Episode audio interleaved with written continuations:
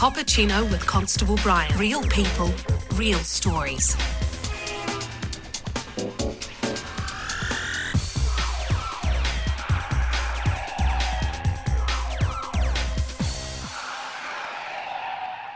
Star today is a gentleman who I first met in the Otahuhu district when he was a detective constable. He may not remember that, but I, I do remember that. Yeah, yeah, that's all good.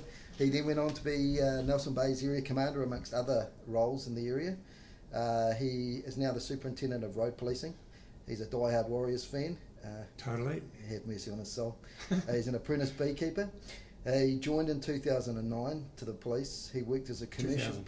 2000. Good work. Of course, yeah. Worked as a commercial pilot for United Aviation beforehand. Studied, and you've got your degree in aviation management. Yeah, I've got that down. It's, Yep. uh, it, uh, my father said um, he was disappointed when I pulled out of varsity, and he said um, he said, "Oh, you won't get this um, in 30 years." Well, sorry, Dad, 26 years done. Uh, but then he did so well at university, even hit the dean's list at Massey University, achieving. Uh, so basically, to hit the dean's list, you've got to achieve a minus A grade across all your papers for the entire year. Uh, apparently, when you got the email, you thought it was spam. Yeah, I did. Yeah, yeah. I did think it was spam. Yeah. Yeah, nice work. Uh, so a big welcome to Superintendent Steve Greally. Thanks for joining No, us, Steve. thanks, Brian. Hey, uh, what we normally do is we do a pop quiz dedicated to Speed, the greatest police movie of all time. So Right. here's your pop quiz hot shot. All right. So, All right. uh, what your dream car is? What? My dream car, um, actually, I'd probably go for, and a friend of mine actually has one. Yep. Is the Ferrari F12. There you go. Nice. Yeah. Uh, if you weren't a police officer, you would be. Oh, I'd be in aviation somewhere. Yep. Absolutely. Yeah. Uh, the last book or the book that you're currently reading is. Uh, a a- currently reading one um, around James Comey, but um, read one called Winning by Jack Welch, who was the uh, general manager of uh, of. GE. Yep, I've read the Comey one. It's pretty good. Uh, the best police movie of all time is. Oh, that's, a, that's a real tough one. Um, The newbies say it's Bad Boys. The older guys like yourself and I go Heat, Speed, Die Hard, that type of stuff. Oh, Die Hard, you can't go past Die Hard. In fact, a, a family member was the uh, was one of the um, cinematographer directors Oh, nice. in, Die Hard Three. Yeah. Good work. Uh, and your guilty pleasure when you're not at work is what? Well, yeah, as you said before, I, I, I've just started to uh, get into beekeeping, but I'm, a, I'm an absolute novice there, being stung to buggery. But um, uh, I love flying, absolutely love flying. So, uh, why a police officer as opposed to a pilot? Uh, is it because he wanted a cut in wages or what? I think I've wanted to be a cop all my life. And I remember as a kid, I locked my sister into the bird aviary. Yeah. Um, it was our little makeshift jail, and um, and she started crying, and I asked my father. I said, um, "Do you think I should let her out?" And he, I, I got a, I got his opinion on that. Yep. So we let her out. And me and my mates always played cops, you know, when we were kids, and Yeah. it's always been there. But um, what happened was I was, I was working for traffic control, and uh, I had a uh, smoko break, and I was talking to a, um, a lady there who was an administrator, and she said her, her husband, old uh, Richie Morrison, was Oh, a yeah, cop yeah, yeah. in Counties Manukau, and, I, and she said, "Why don't you go out with the team?" So I went out with the team, and I never looked back. Um, we had an incredible shift that really spun my wheels. We did a lot of amazing things that I would never have ever dreamed of, and um, nearly 20 years on, um, probably in police for different reasons that I joined. Yeah. But um, to be honest, mate, I love it, and uh, we, we do great stuff in police. Yeah, not wrong either. Um, Give us your career in a nutshell to this to this point. So you go down to police college for ninety nine two thousand, and then go Yeah, where? yeah. So after that, I went, um, as you said before, I went to um, Counties Manukau district. So I was there for 12 years, where I did um, emergency response at Wiri, uh, Otahuhu. I was there for a little while for an inquiry sort of cop type thing. Yeah. Um, and, but I always wanted to join the CIB. I've always thought of myself as a detective. Yeah. And so really early on, I started doing the modules and things and the training. And I got a call up from from our esteemed leader was um, Detective Inspector Steve Rutherford, who interviewed me. Um, always a harrowing interview when you go with, with, with Ruthers, as he was affectionately uh, affectionately known as. And uh, he called a spade a spade, and he'd do his digging, and, he, and, and I got in. I couldn't believe it. So I was, I was accepted into the CIB, where I worked on a lot of things, and that was great, and worked with some fantastic people, some of whom are still there Yeah. in counties Manukau doing doing God's work. Yeah. Yeah. Um, and uh, so I did that for a few years, and then I promoted out of CIB to become a street sergeant in Papakura. Yeah. um, for a couple of years. Uh, loved that, um, and uh, and did a bit of custody unit there at that time on secondment. Um, then I promoted up as a senior sergeant. I thought actually I'm really enjoying the uniform side of things again. Yeah. So I stayed in the uniform um, branch and um, uh, went and became the uh, district shift supervisor. Um, um, where you're responsible for basically making sure that the critical incidences are well responded to. We've got all the right people in the place and making sure that we save lives. Um, biggest thing there was probably that happened was when Constable Jeremy Snow was shot Mhm. four times. So that was the worst and probably the most poignant thing I've ever been involved with in police. Um, thankfully, he's alive with us today due to the efforts of some fantastic men and women uh, Yeah. who were on that night. Um, and uh, then I, I went to mobile police station where we do problem solving type thing, and it's a really interesting branch of policing to get into, understanding why problems are happening and trying to address the problem, the causes. So that was a different perspective for me because I ended up getting um, out of the response mindset and into the more sustainable stuff, you know, trying to understand why they happen and, and solving that. After that became Manurewa, um, which I love Manurewa, busy, busy, busy place, Yeah. Manurewa. But um, I was the response senior there, in charge of about 70 staff of uh, going to Priority One jobs. And then I promoted up as, uh, as an inspector, as the uh, area commander in Nelson Bays, where I was for three and a half years. And, and it was a real a, a great insight into rural policing because, as you know, I'd only been metro policing, like, and metro policing, in the best of times, is really impersonal. Yeah. Um, but in, in, when you're when you're working with people that you live with in their communities in rural, it's a very different scene. And some of the uh, the community cops uh, in Wakefield and uh, Motueka and and the like really taught me about uh, country policing. And um, about what it means to be part of the community you police. It's not the same. No. Um, and I learned through some making some big mistakes as an area commander. But uh, it was great fun. And now I'm here. The last four and a half years have been um, national manager of road policing. Yeah. Well, wow. Road Can you, policing. can you remember your very first day on the job? Can you Yep. remember if anything happened? Amazing or not? Uh, it wasn't overly amazing. Uh, probably more amazing in my um, in my training when I came in and did some um, scope stuff and when I was when I was trying training to be a police officer. But uh, um, I was on my OC um, car was it was Senior Constable Vince Nahi, he, yeah. um, and we were we were PKI, so that was the Papakura incident car. We were so we were off. We went from Manukau to to Papakura, and uh, I remember actually seeing an old man who was on the um, the standing underneath the railway crossing as an overpass, and you're standing under there, and you're surrounded by a, a group of what you commonly think of street kids, young, uh, young probably. 12 to 15 year olds, probably Yeah. a dozen of them, and uh, looked like he was about to get a good hiding. He was a um, poor guy, it seemed homeless.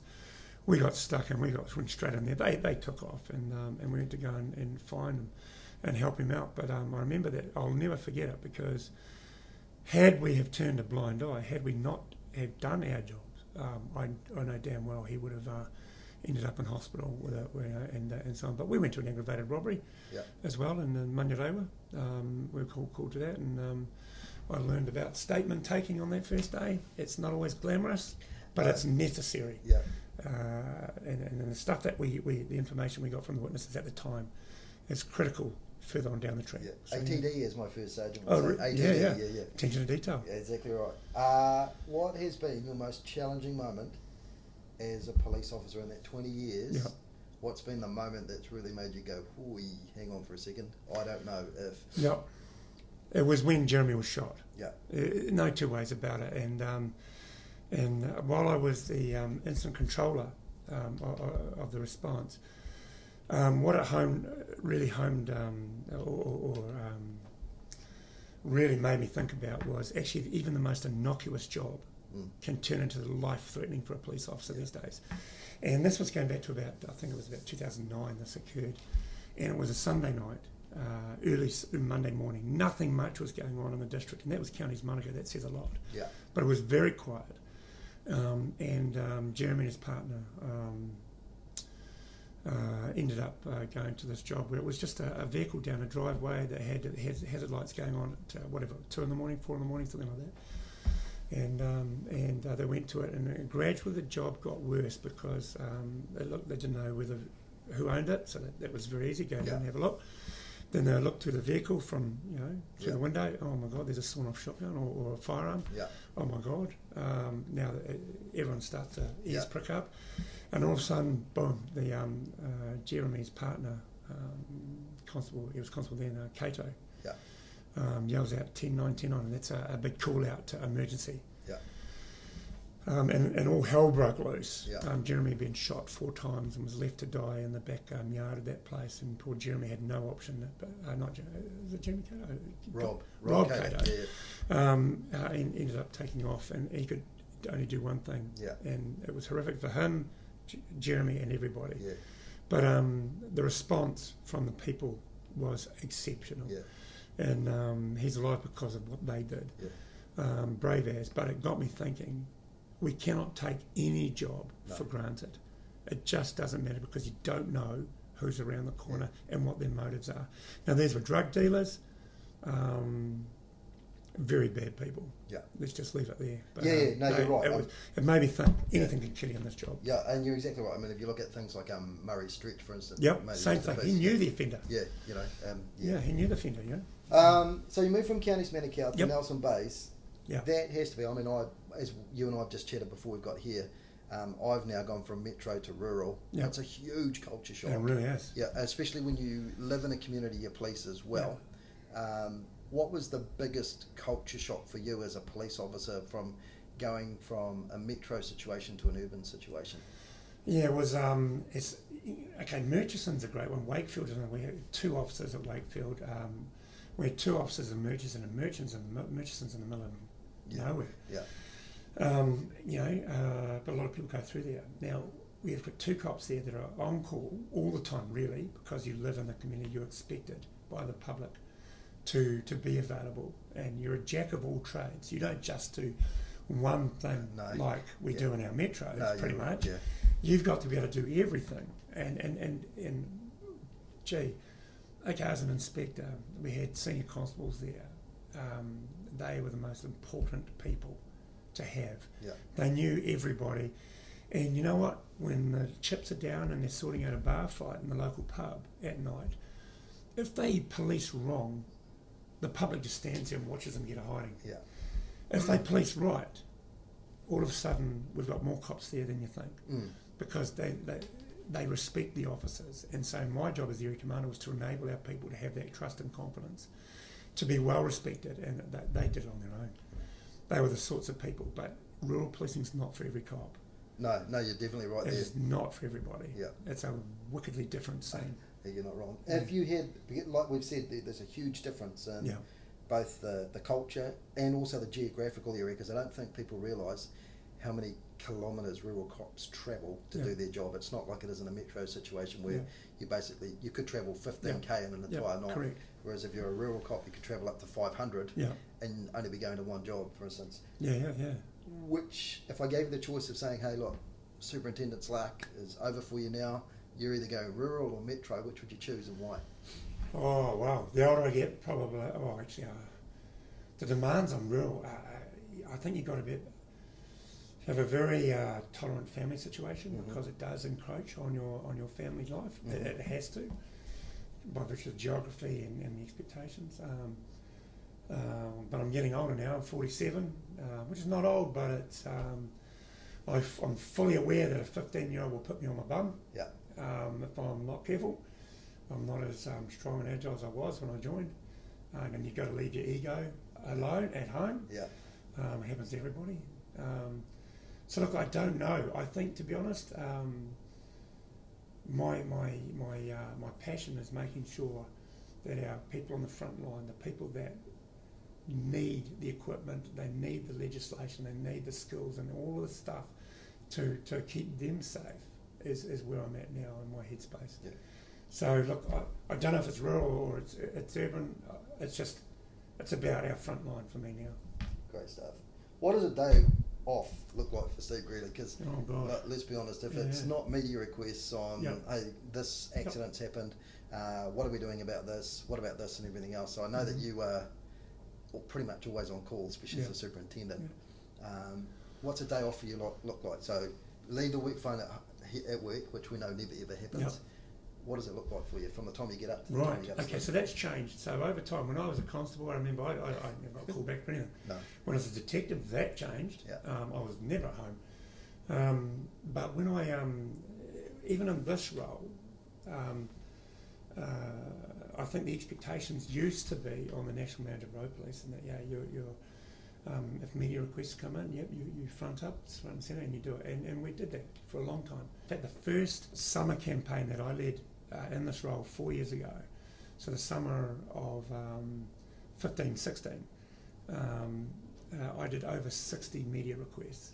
That was insane. Nine were on Christmas Day.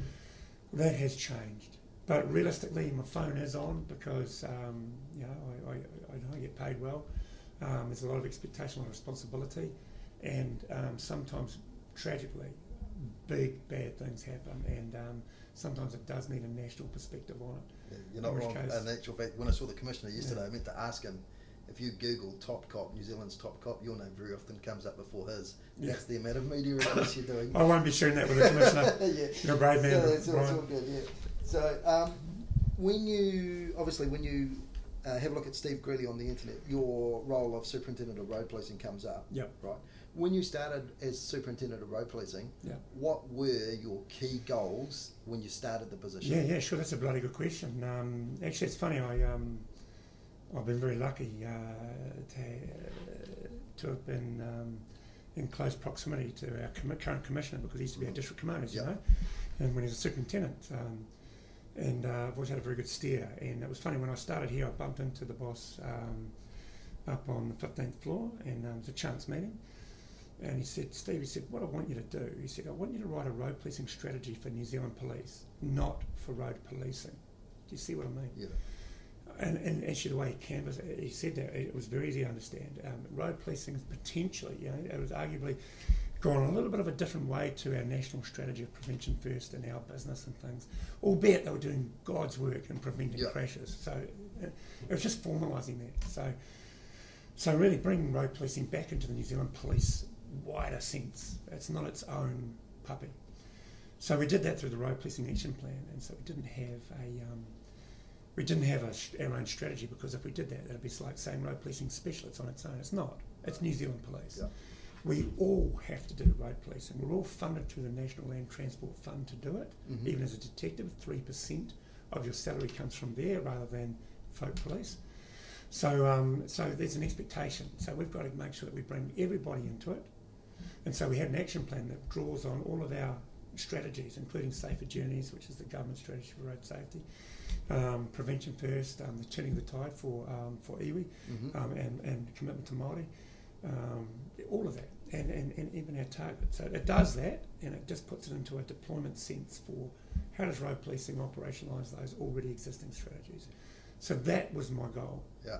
Have your goals changed any since you've been in the position for four years? No, no, not from that perspective. But all of a sudden, there's become a, lot, great support from the executive in terms of we now have five percent reduction in road deaths each and every year. So that is our commissioner saying enough trauma is enough. Now we work with our partners, but what we're saying is that, that work continues at the road safety partnership level. Um, but what this says is, actually, New Zealand Police, you'll absolutely do your bit. Our commissioner is absolutely clear on that, as is the executive, as are our district commanders. Yeah. Yeah. And like you said, like you've said, the days of us being individual road policing units um, and police officers are well and They're truly gone. over. They're well and truly gone. And if anyone was ever holding on to the, um, hey, the TSS has now merged with police in 1992, Yeah. um, forget it. Yeah. That's happened in the past. We're now New Zealand Police, and this is what we all do. Yeah, you're not wrong. Uh, there's a lot of talk about road tolls, driver distraction, Yep. etc., etc. Just for the record, Yep. and I know because obviously I'm part of the firm. Yeah, yeah. But what are the leading causes Yeah. of accidents on New Zealand roads? Yeah, it's funny. You know, we used to talk about the fatal five and things like that, and uh, um, and while they were probably fit for the day, we've done a lot more analysis. And you know, now that we have a demil- a, a, a, um, a deployment model, which Mhm. our, with our, we have what's called critical command information, which enables our districts to understand what the problems are through intelligence products. Yeah. Okay, if those is, if that's what intelligence is telling us, that's what the evidence says is great for the treatment of those problems, then the commanders say this is what we're going to do.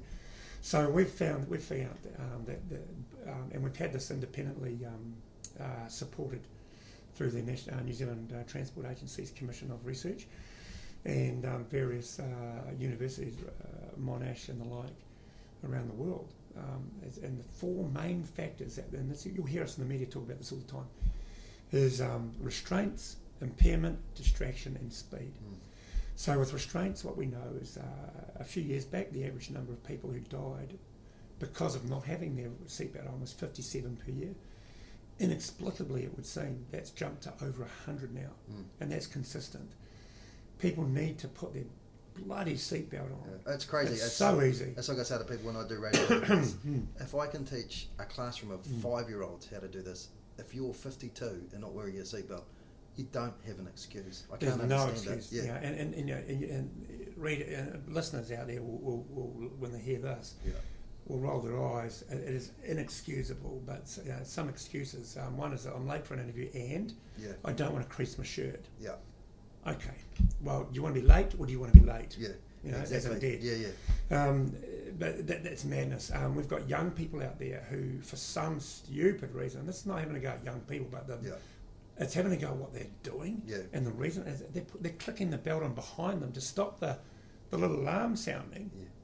Yeah. Um, well, what good's that? Yeah. Are going to turn around and hold on to it? So No. restraints, right? Yeah. It's a no-brainer, and, and we target kids too.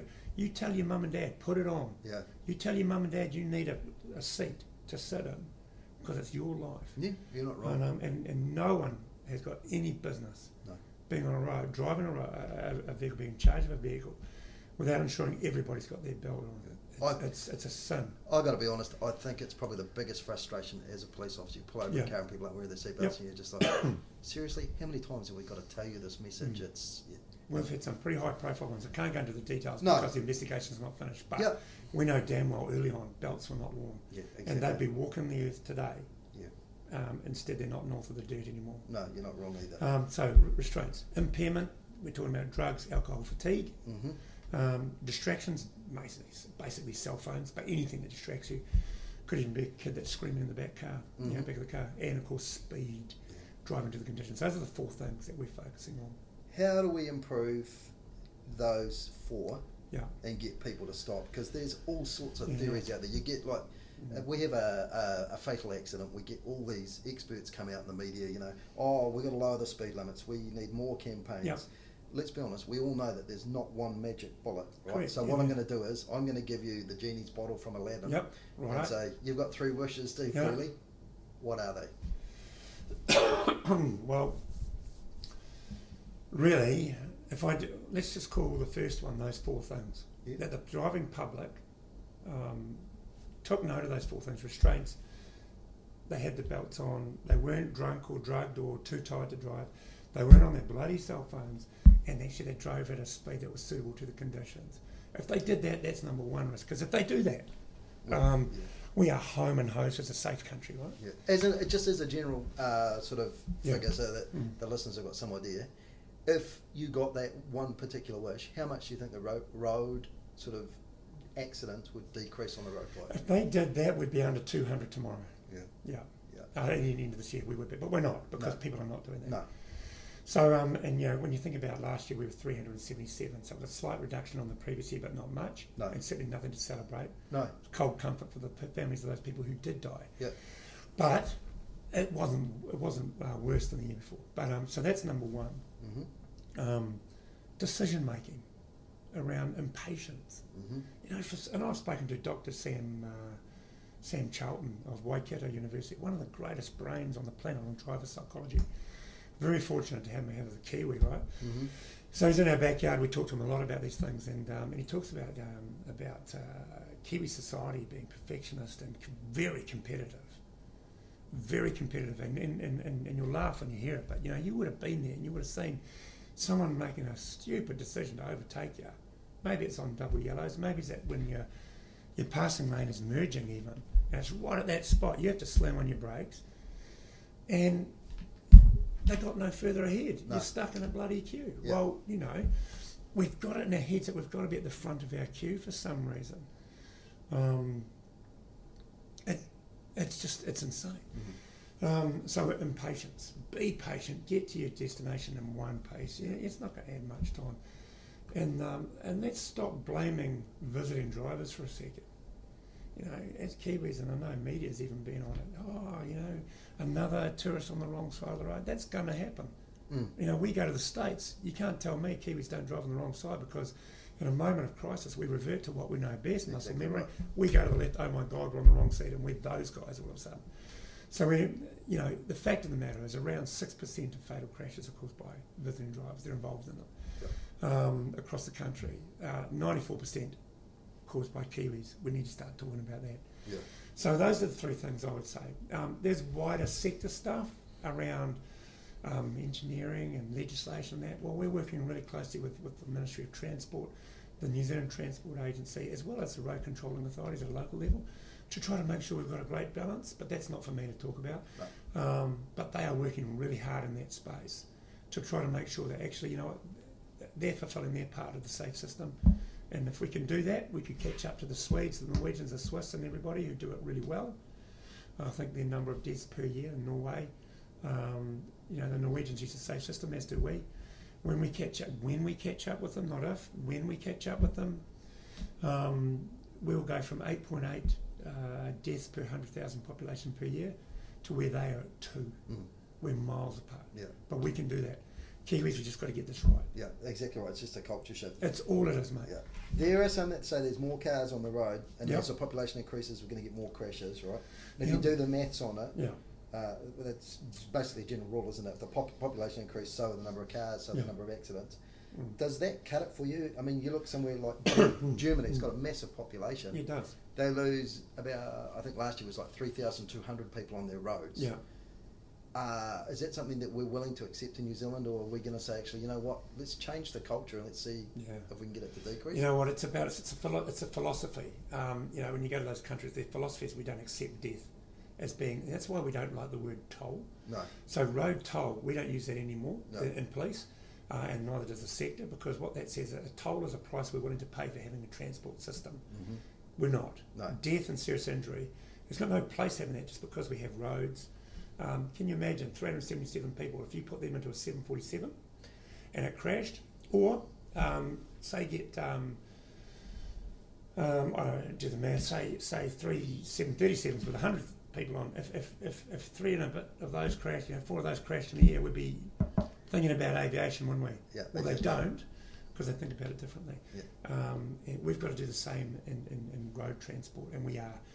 Um, but no, you're right. A thing called VKT, vehicles kilometres tra- vehicle kilometres travelled, has increased wickedly over the last years, about 15, 16 percent. We, um, we've done the math, and so our environment is bigger. So yep, New Zealand, we are batting above our in terms of that.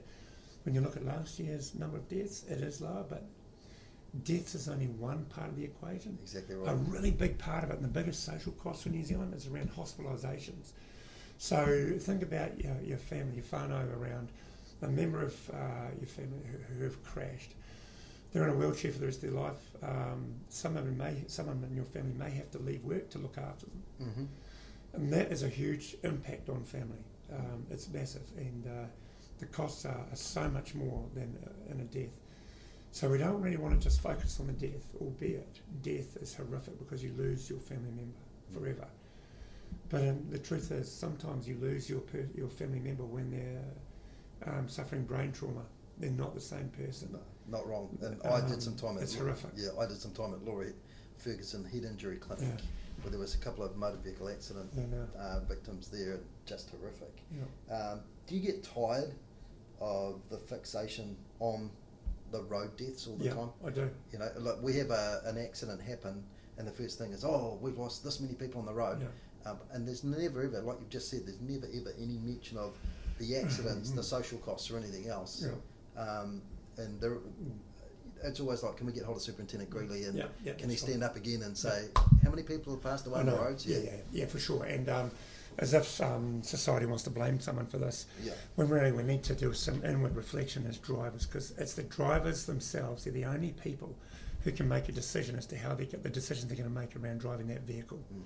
Um, they can blame peer pressure in the car all you want, but as a driver, you're the only one who says, "Do I give into it or not? Do I, you know?" Um, so, so that's where really blame sits at driver level for this. Exactly right. We're there to give you those messages, to to educate, uh, and to enforce the law when you don't. But we can't be everywhere all the time. no. We've got to rely on people making better decisions. So yeah, we do. Uh, uh, you know, most journalists in, in my four and a bit years have, asked me, even some of the more um, uh, well-known journalists, you know, your John Campbells, your Duncan Garners, and Guy Espiners, that they've asked, you know, why is the the message not getting through? Well, who knows why it's not getting through? The problem is, is that people know this stuff really well. When you get your driver license, you don't. You get your driver license because you, you're not drunk, you're not answering your phone, No. you're not speeding, you're not going busting a red light, are you? Um, and you've got your seatbelt on. You're doing all the right stuff then. Just because you get your driver license doesn't give you a license to go and break those rules. But people do because they forget that Yeah. and they're in the moment.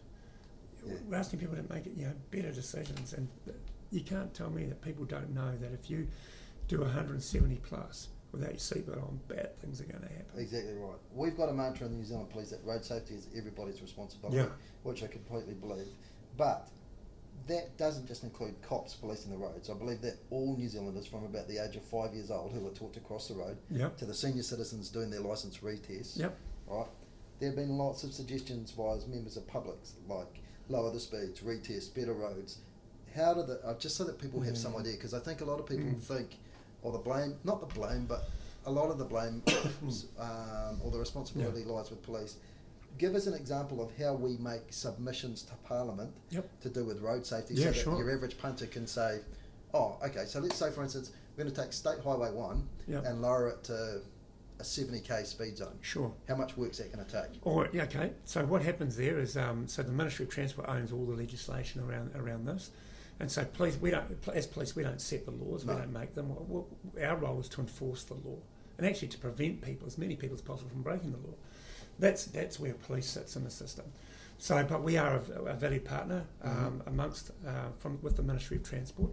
And so, you know, there's public consultation papers out there at the moment around drug driving. Um, and I know that um, speed limits and things have been a, a topical conversation uh, with Mhm. the public. Um, we've had the Associate Minister of Transport, Julie Anne Genter, saying some great things and really leading the charge. Mm-hmm. Um, and that's great. And of course, she, well, she's not our minister. We have Minister Nash for the Minister of Police. Um, we, we are afforded uh, the, the opportunity to consult. They, they consult with us and we and, and seek our submissions on feedback. And we do that on, on an, array, an array of um, topics um, when they're coming up for discussion. And um, so the minister is trying to get something through cabinet, um, part of that process say, well, have you consulted with the public, with your partners, and all the rest? And so we do. We look at what they're proposing and we, we give um, feedback on a very similar context. Um, when we're trying to get things through, um, we consult with our partners, so Ministry of Transport, NZTA, ACC, AA, you name it. A whole lot of a swag of people, uh, groups of people with different interests, even um, lobbyist groups, NGOs. Um, we, we want to hear from people to understand a full um, understanding what the problem that we're trying to solve is. Mm-hmm. Otherwise, um, if you if you just took a command approach to this and said, you know what, we know best, and try to enforce, you don't get the buy-in with the public. No, It's got to be, and that's what democracy is. yeah, you're not So lucky to be in a country like this. not wrong. There's an increasing focus on foreigners driving on New Zealand roads. Yeah, it's a shame. Yeah, and like you said, only four percent. Yeah. Correct, Uh, 6%. Six percent. Sorry. Roughly six percent. Yeah. What's being done to assist and educate the foreign drivers when they arrive in New Zealand? I know Yeah. there's been lots of new programs at the airport and the Yeah. such like. Yeah. Um, uh, are we leading it on the front foot of uh, NZTA doing that, or Yeah, so NZTA owns that. Um, so it's a visiting drivers program, and uh, it's led by a chap called Jim Harland. And um, I was part of the governance group on that, and uh, it's it was a brilliant thing. Um, and it, it, again, when we, we talked about before, understanding what the problem is and trying to address the causes. So it's not about just targeting, because you know, you'll recall a few years ago a lot of media hype around um, Kiwis um, appalled by visiting drivers and it got really quite racial Yeah. um, in terms of um, the blame was on Asian drivers, Mhm. which was pathetic. Um, we had people um, taking keys by force off Asian drivers. Can you imagine if you went to a country where you really didn't speak the language? Um, and and the police of the land, or no, not the police, a, a member of the public who wasn't even police of, of any authority, you'd think you were about to be robbed. You didn't understand what's happening. It would be a terrifying thing for your family, Mm-hmm. and you'd you'd have nothing but bad things to say about the country. Okay, I see sometimes a need to intervene, and, and okay, police might not be there. Um, that's a case by case basis. But um, what we don't want to get into is the blame game around specifics. You know, at the time um, when they talked about Asian drivers trying to make them out to be the worst, they were not. They were about fifth or sixth. Um, Australians actually, because of the numbers of people here, um, featured a lot heav- more heavily. You know, and it's, it's, it's not blaming the game, uh, blaming them. It's about understanding what the problem is. So NZTA put together this problem was great, um, where they, they looked at actually the touch points. Where do, where do visiting drivers come into the country? So there's an opportunity, for example, having surveys with our rental companies. Where have you come from? How long have you been? Have you had a break? No, I've just been coming from the US. It's 14 hours from LA into Yeah. Auckland. And I'm, I'm and I'm going to make it in three in three hours. I'm going to be near in, in Taupo. Uh, no, you're not. Um, you're going to take you three hours to get out of Auckland on, on some days. Yeah, not wrong. Yeah, so you know, um, we all know about those those, uh, issues. So um, we're trying to understand. So hey, if you considered actually go and have a break first, and, and, and, and getting them to understand this is what happens, but even targeting them on the plane. So when New Zealand came to the park, you know, and um, we had um, we had embassies getting involved to say and funding parts of us to say, well, you know, what, what's what's our role in, in the solution here? So it's a really whole of um, sector approach here. It's not just about the enforcement, although there will always be enforcement required. Yeah, you're not wrong. And I think if people think that we're doing a bad job, I've travelled to Canada and America quite extensively. Yep. I've never ever seen any driver education on taking a break or Yep. anything else. So yeah, New Zealand, hey, you're well ahead on that piece, hey? You once said in the Nelson Weekly, February 11th, 2015, Oh, exactly, yep. Oh no, interacting with people outside uh, the police and with community groups. They're the people, the ones who under, really understand the issues, right? So just off the top of your head, and I know Yep. with some of the groups I work, Yep. how many different groups does the road policing group work with? oh god, Right. Uh, yeah. yeah. As as an ex community officer, I'm used to working with groups, but Yeah. there seems to be just a myriad of groups with uh, trying to assist with uh, road policing issues. Yeah. So I can Oh, think yeah, of about yeah, yeah. 15 off my head. I, I'm guessing it would for you. It's going to be almost a prism of. Uh, oh no, it is, it is. Yeah, it's no different to you, uh. Brian, in, in that respect. It's um, it's, it's probably um, different levels of organisations is the only difference. It's, it's, but uh, you know, we really appreciate as police. We really appreciate there are a lot of people out there who really do give a damn. Mm. and um, and they're looking at the problem because, and thankfully that's why we've got to keep these things in the media. Um, is because we need as much coverage and education exposure as we can get around what the issues really are. Um, and people, to some, you know, we've got uh, NGOs, we've got government organisations, we've got, we've got uh, members of the public, small community groups um, who have a genuine interest in this stuff, which is really, really great. And I receive a lot of letters from them, from those groups and, and, and, and subgroups around around what's, what are some things that we could do, the obvious things.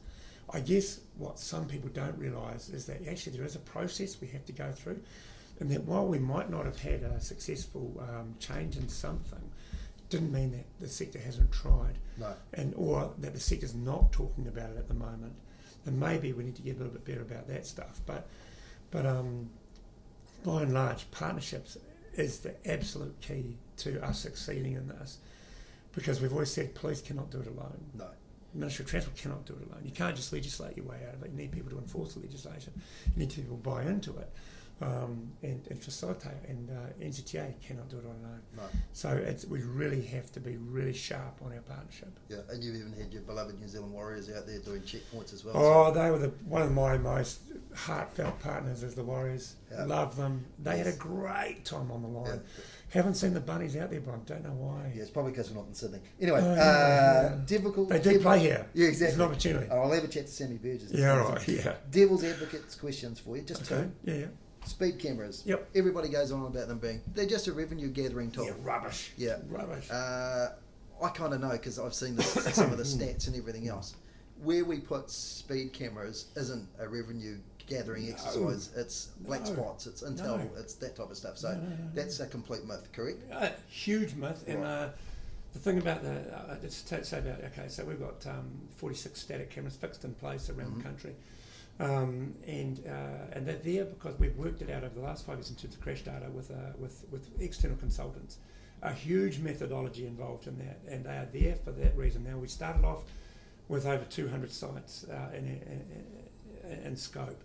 Um, we could have put up a lot more cameras, but you know the science didn't support it.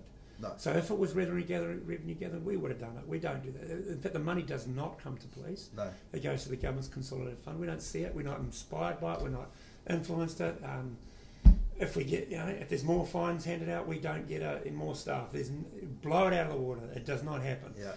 Um, what, but they do have limitations because I come into um, Wellington every day and I go down the Ngauranga Gorge. We've had one since I think 1997.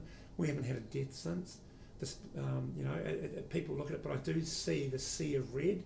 Everyone hits the skids Yeah. about 100 metres prior, and then I see people speed up. So they are limited. They have the halo effect. Yep. But we can be anywhere, anytime with our mobile cameras and with our cops. So just because you see a fixed camera there does not mean we won't be um, half a k down the road going to pick you up and Yeah. when you hit the, the gas again. You are not wrong. And now, one of the biggest myths, and I can't say in my 23 years of policing I've ever seen it. Yeah. All cops have ticket quotas that they must fill No. during their shift. No, no, no, no, no. Yeah. No, we don't have quotas, but we, look, we do have. Um, we do t- need to make sure that our, our, our people are out there doing the job. Yep. Um, you know, and there's a lot of ways we can resolve. So if we pull you over for whatever, whatever it might be, say you, you, your child didn't have a, the right seat, uh, the seat to sit in, um, you could get a ticket for that. You know, we know restraints and and and, um, and and you may well get a ticket for that. But you know, there's other ways to resolve this as well. Um, where we had a, uh, a van that was pulled over in Auckland, um, 11 people in that van. Hmm. Um, two were restrained, only two. No, none of the kids were bouncing around all over the place. Now we could have given 11, uh, you know, nine tickets for those. We didn't. Our officer thought about the big picture, and actually, he has a, fa- um, a family that was really under pressure. Didn't want to break the law, just didn't have the means. So got them in touch with a, pros- a provider for those seats. Yeah, they did get a couple of tickets.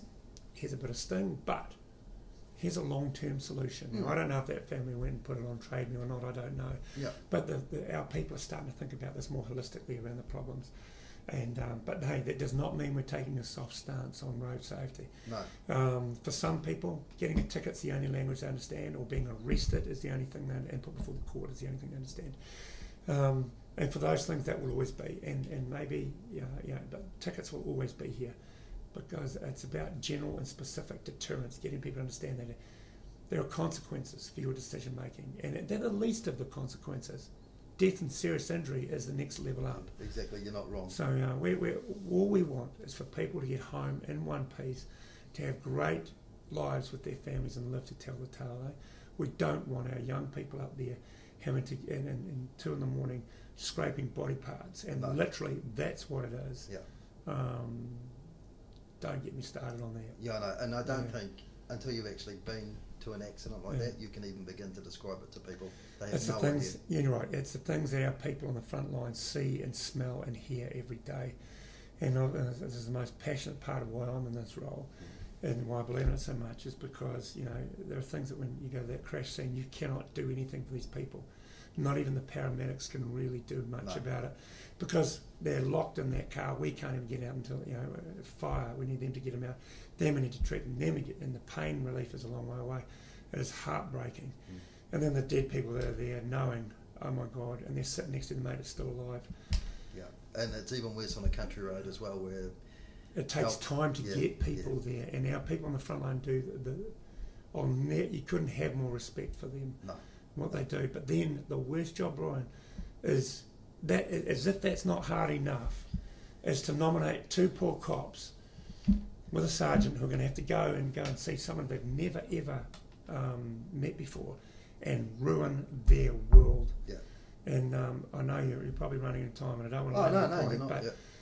um, I remember Otahuhu, um, my sergeant, uh, I knew I was going to get the job, and I did. I got the phone call.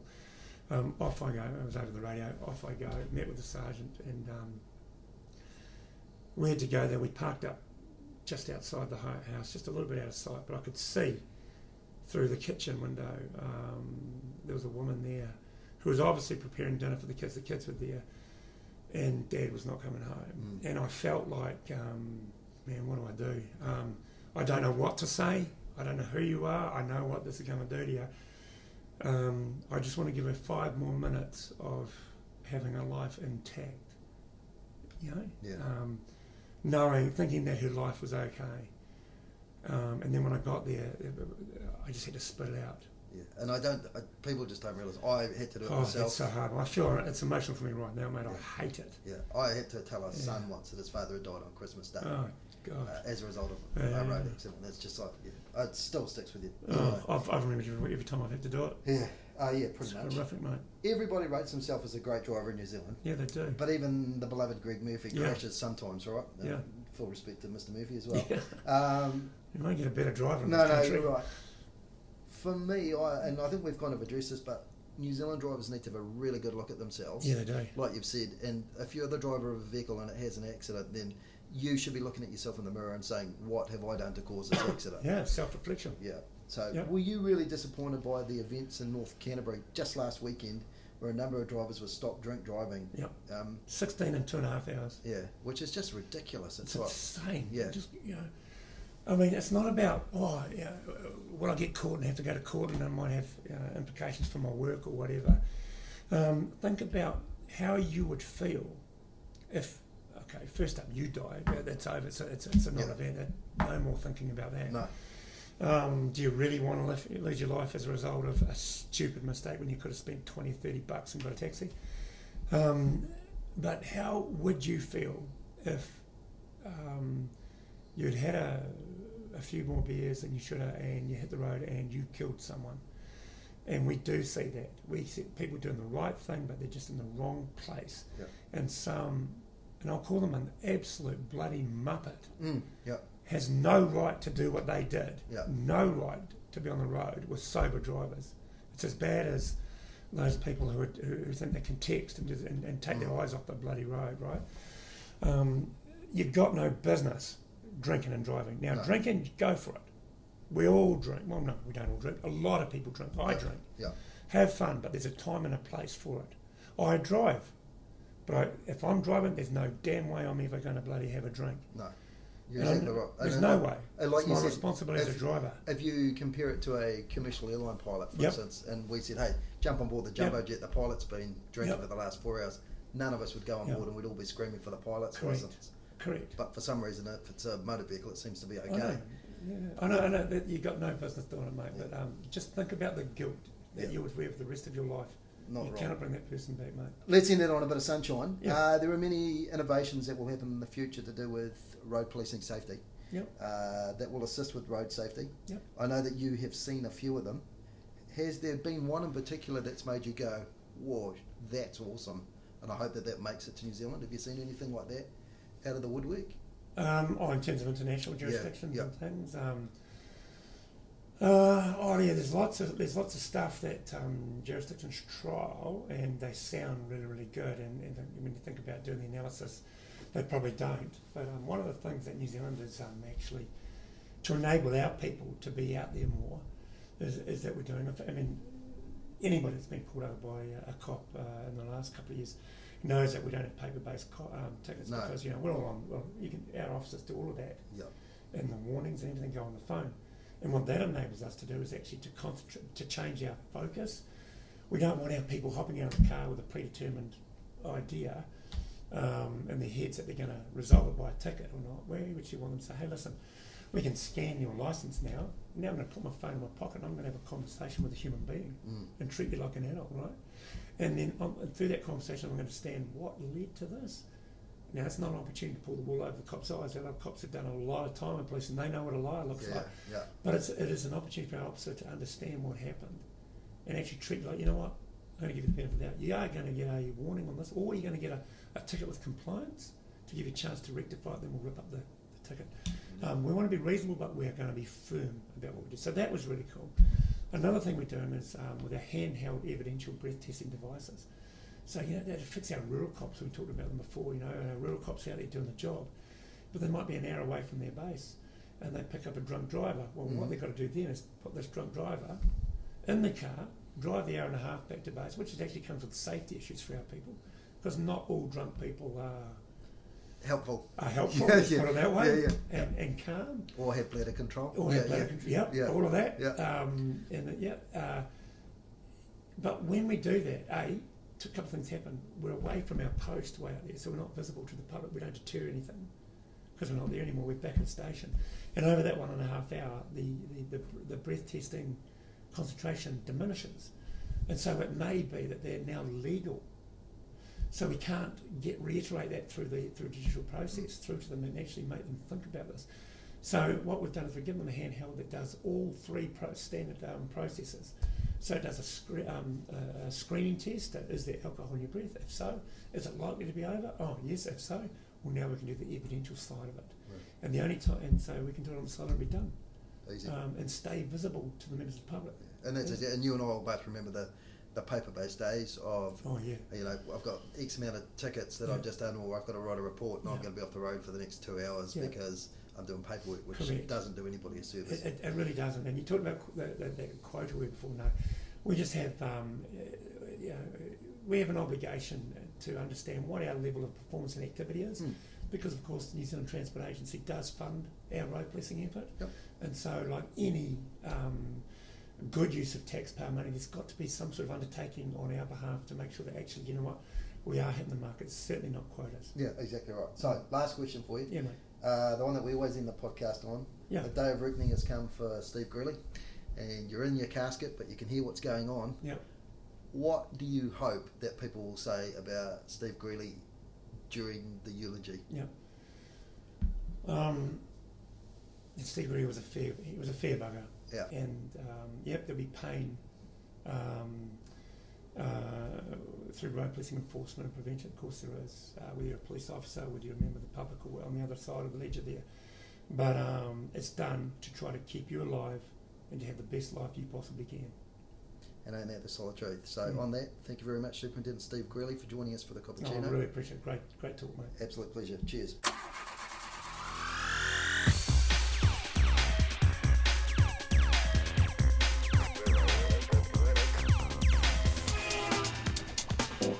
Cappuccino with Constable Brian. Real people, real stories. Make sure you subscribe so you don't miss his next podcast.